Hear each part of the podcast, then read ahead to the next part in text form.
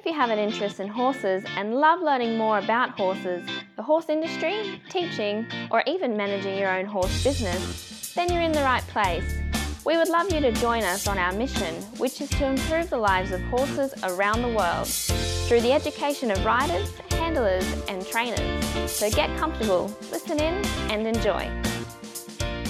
Horse welfare and safety are of utmost importance where humans have any interaction with horses. Within the courses at International Horse College, we only utilise methods that promote safe and humane ways of interaction between horses and humans. We only support safe methods of educating riders, handlers, and trainers about horse welfare. InternationalHorseCollege.com, registered training organisation 31352. Our guest today is Dr. Peter Huntington. Dr. Peter Huntington received a veterinary degree from the University of Melbourne in 1981 and then worked in an equine practice in Berwick, Victoria. He then joined the Department of Agriculture in Victoria as a horse specialist veterinary officer. While he was there at the Department of Agriculture, he conducted research and investigation into nutrition of horses. Since then, he's done extensive research into the nutrition of horses He's the author of a popular book, Horse Sense The Guide to Horse Care in Australia and New Zealand, and is also the author of many articles and papers on a variety of topics related to equine nutrition. So, hopefully, we'll get some great goss about equine nutrition today. How are you, Peter? Excellent. Thanks, Glenn. It's good to be speaking with you. Good to talk to you too, Peter. Now, Peter, a favourite quote. Now, this quote may not be something that's quoted from someone, but could be something that you're saying often to people. So, what have you got for us? Well, I think you never stop learning about horses. Uh, mm-hmm. Uh, you can be with them, you know, been working with them for a long time, and uh, you keep learning something all the time. So um, I think that's my favourite uh, quote or mantra that um, you'll never stop learning. I think, you know, coming from someone who graduated in 1981 and has just kept going with research and research and research since then, I think, you know, you sort of, it's your mantra, but it, it's what you do. It is, and I think you know you find different things. I mean, common things are common, and, and they keep recurring. But you find new situations, and uh, horses remembering that horses are individuals, and uh, uh, in lots of aspects, but in uh, certainly in feeding, you need to remember that to feed them as uh, individuals rather than um, you know you just you can't feed or handle or manage every horse the same. Yep. So that's yep. an important part of that. Peter, you went to uni and you became a vet, but what was your start with horses? What was your first memories when you first had contact with horses? Have you got anything there? Oh, I've got a bit of memory of learning to ride when I was about, so not quite four or something. I, I spent, my mother came from a farm at Rutherglen and her brother, younger brother, was very interested in horses and he used to, you know, use horses for cattle and sheep work and also uh, involved in rodeos and cutting and things like that. And uh, so he taught me to ride early on, and I spent yeah a lot of time in holidays uh, up there. So that was mm-hmm. my that was my start. Then I got into vet school. The horses were the only animal I was really interested in, and spent used to spend you know summers working doing yearly prep and things like that on thoroughbred studs. And uh, horses, as both a vet and then I guess as a nutritionist, horses are the only animal I work with. I have to get other vets to look at my dogs and things like that. okay. Now, from those times on your farm, were you always going to be a vet? Oh, not necessarily. I think that possibly came later. Um, you know, sometime during high school, that sort of uh, solidified as an idea. Mm-hmm. And um, I like science subjects, and you know, vet is, is one of those. And uh, so, yeah, for the last few years, uh, that was what I was keen on. Yep, yep. But that's that's a long time ago, so it's hard to remember. it's funny because when people have an affinity with animals, and particularly horses, especially if it comes from as a little bit of a surprise to, you know, relatives and people away from them, and they say, Oh, you'll have to be a vet. It's almost like they don't understand that there's a lot of other um, careers besides being a vet within animals and within, you know, the horse industry. If someone's going to start to work in the horse industry, what do you think are the core skills or character traits that they need to work? Not necessarily as a vet, but any job in the horse industry? Well, I guess being a vet is is only a very small part of those involved in the industry, like a tiny tiny part. I think the core skills you need um, need a fondness for hard work and um, ability to persist and to, you know, learn off people with more experience than you. I think there's a bit of a mistake that people do courses, you know, might do one or two year diploma or degree or, or some sort of education they get after school and then think they know everything. And uh, you, you're not going to do that. So. Yeah, yeah. I think anyone that's been in the industry, you know, that's just your very first step. And even, even you know, as a vet, I'm sure you get people that come out of vet school and they go into practice, but you know, that's practicing. That's for them to keep learning, keep learning, and keep educating.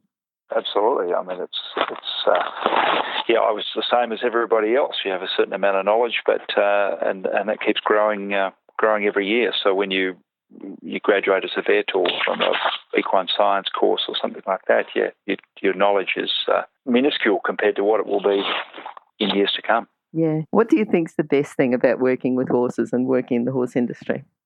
Well, I think it's a combination of the horses themselves, uh, fantastic animals, uh, ability to work outside, and uh, not not being you know confined to uh, to an office as many people have to suffer, and working with the people that are involved. Uh, great, uh, some yeah, absolutely great people, and the the efforts that they put in, the devotion they have, and the care that they have for their horses is is incredible. Yeah, and it's always nice mixing with people that have got the same, um, you know, the same passion, the same interest, isn't it?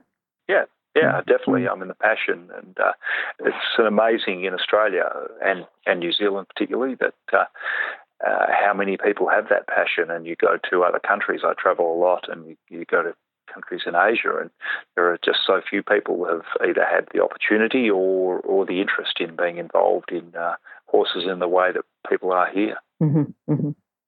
What about people? You've talked about your uncle, must have been who got you started with horses. What about other people who've influenced you within your career? Oh, I think there are, are a number of vets who uh, were sort of mentors um, in, in, my early early days as a vet.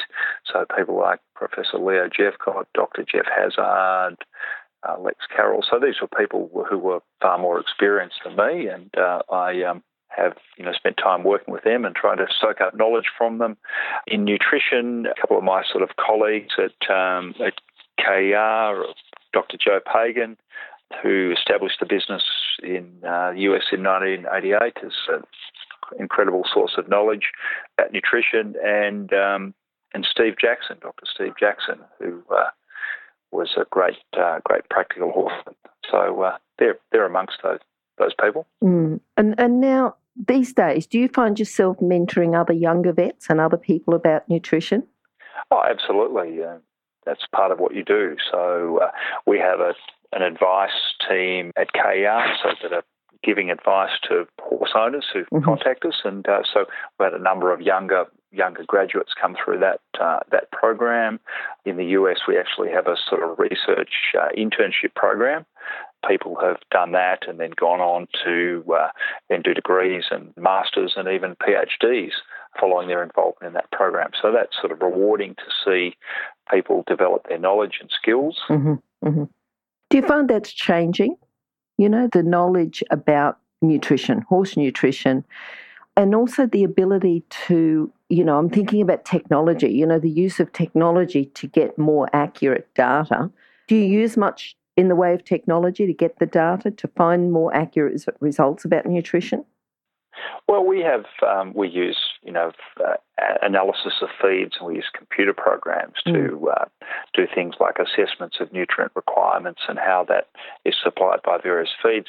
I mean, technology is dangerous in the wrong hands, and I think one of the things that happened with the development of the internet and and asking Dr. Google about um, oh, yes. about things. there's there's a lot of information on the internet. It can be put up by anybody. You don't have mm. to have qualifications or expertise.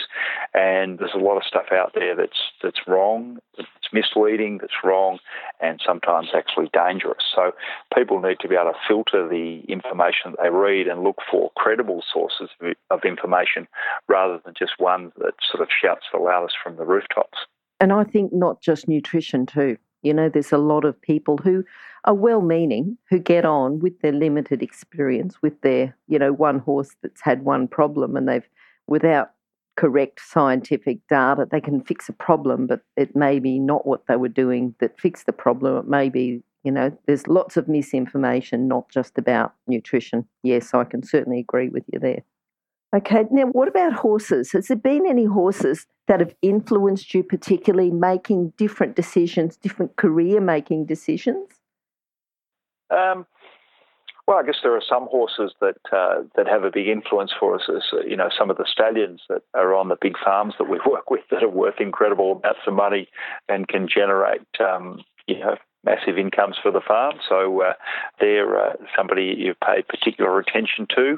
Some of the other individual horses, eh, I mean, there's a great number of um, of horses that you touch in a sort of lifetime, a lifetime working with them that have a an influence. Some of the successful ones, you know, the uh, horses like uh, you know Megan Jones' horse Jester, who uh, was a silver medalist uh, in Hong Kong. So we had quite a big involvement in uh, his, feeding and management over the years.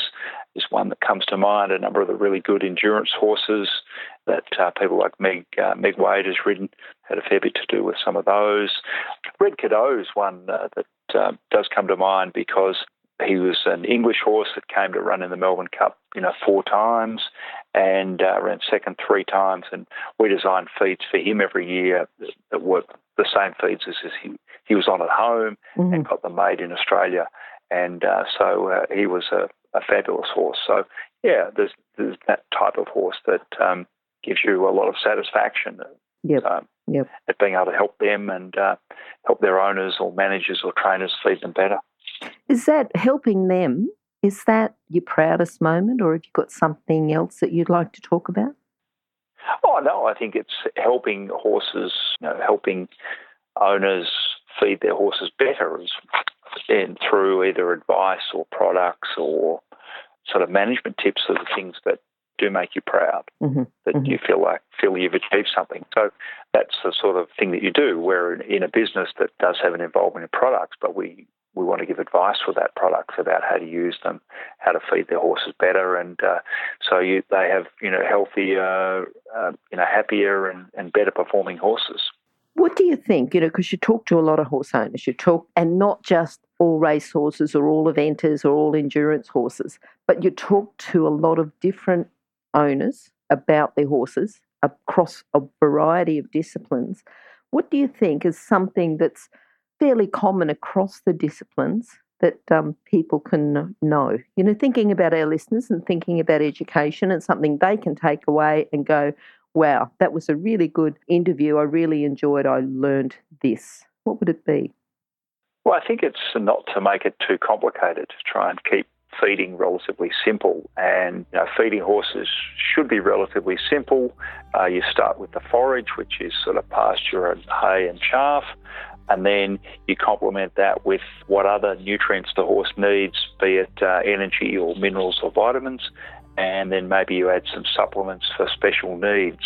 It shouldn't be as complicated as, as many people make it. And I think that would be the, uh, one of the things I'd say is that try and keep it simple and keep it as as natural as possible. And I'm talking natural in terms of availability of forage, for example. So, you know, the horse evolved. If you think of where the horse evolved, they were roaming herbivores.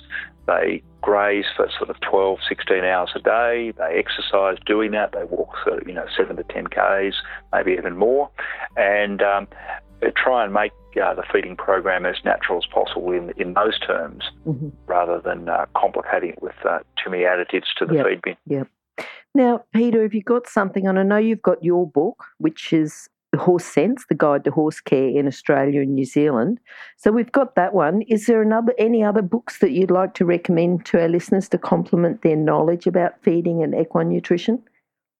Possibly not so much a book as a website. Is we've got a uh, a website called Equinews, which is equinews.com, and that's got thousands of articles that are written in the same sort of fashion as horse sense, trying to be easy to understand, or tens of thousands of articles.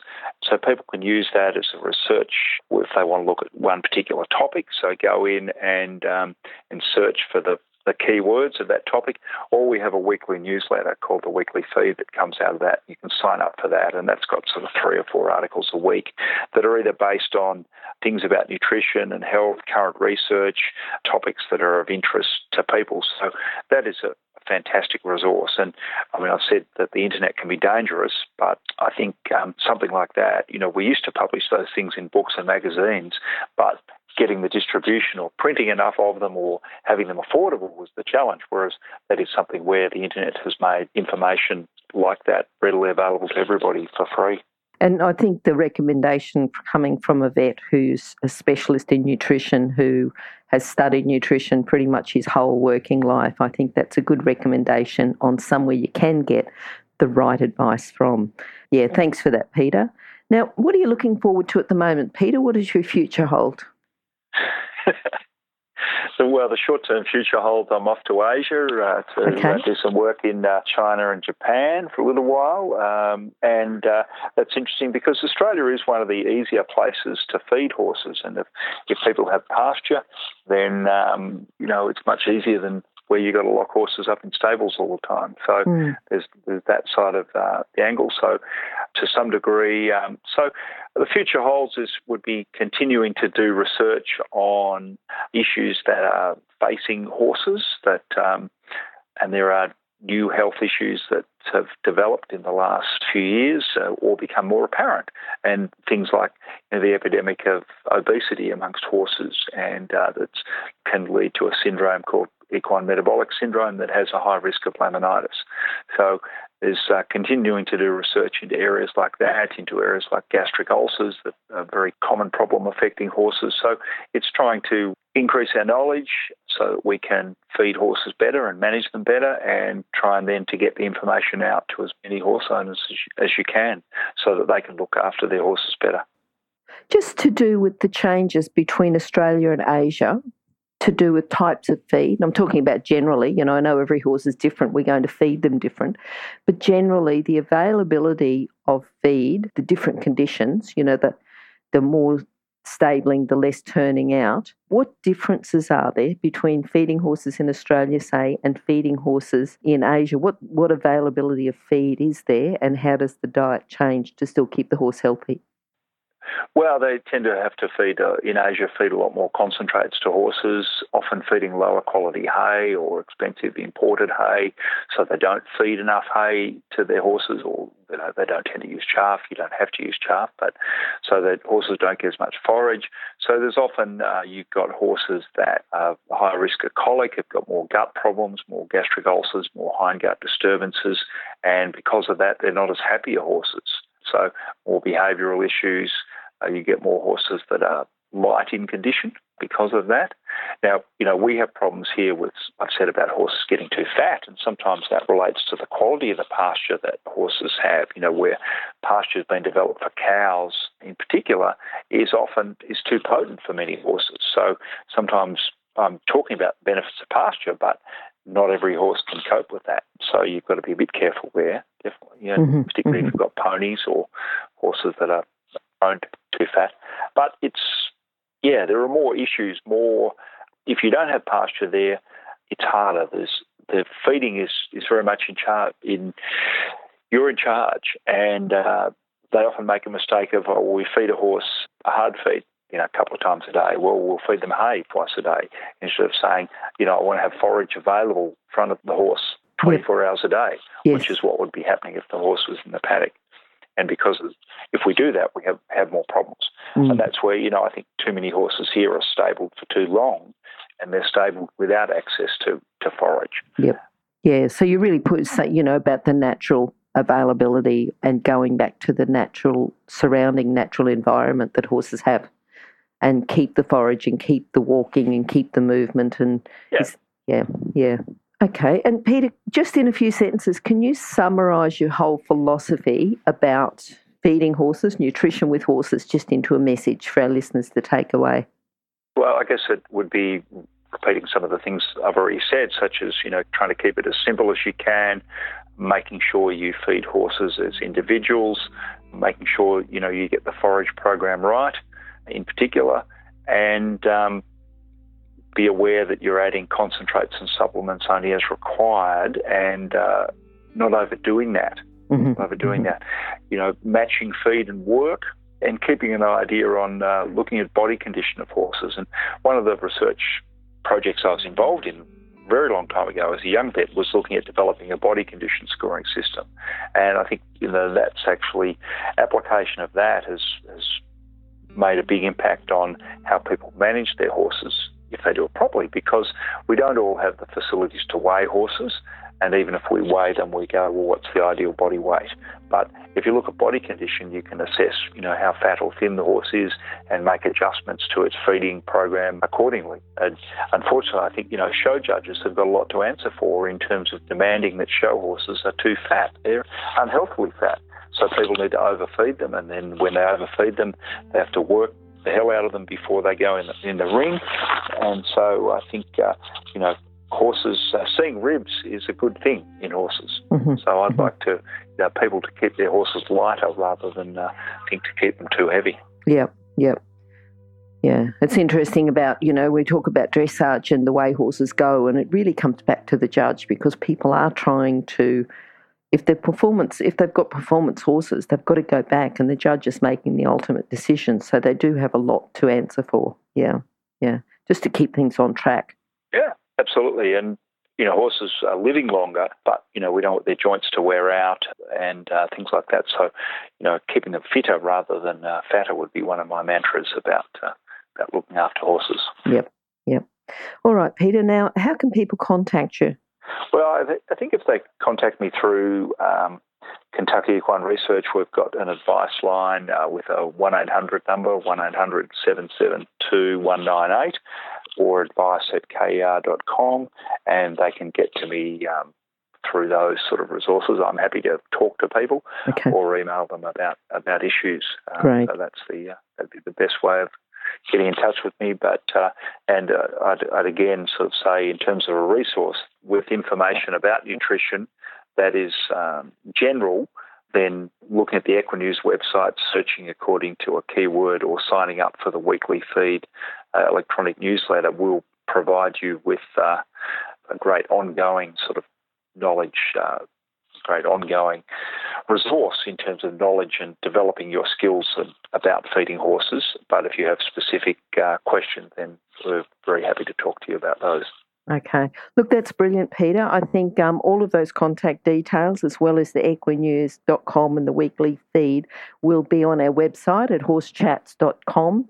It'll be horsechats.com slash Peter Huntington or go to horsechats.com, search for Peter or search for Huntington. We'll put the doctor in front of your name when we do it, but we don't put it on your leg, Peter. So we certainly recognise that you're well qualified to talk within your field. And thanks very okay. much for talking to us today. I'm, I'm sure that there'll be a lot of people following you up from there. Thank you.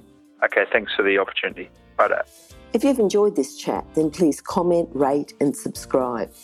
If you'd like any changes or recommendations for guests, then please contact us through horsechats.com. And while you're online, have a look at the government accredited courses at internationalhorsecollege.com. Registered Training Organisation 31352. Remember that our comments and instructions are general in nature and do not take into consideration your individual horses or your individual ability and circumstances. If you enjoyed this podcast, then please leave your comment below.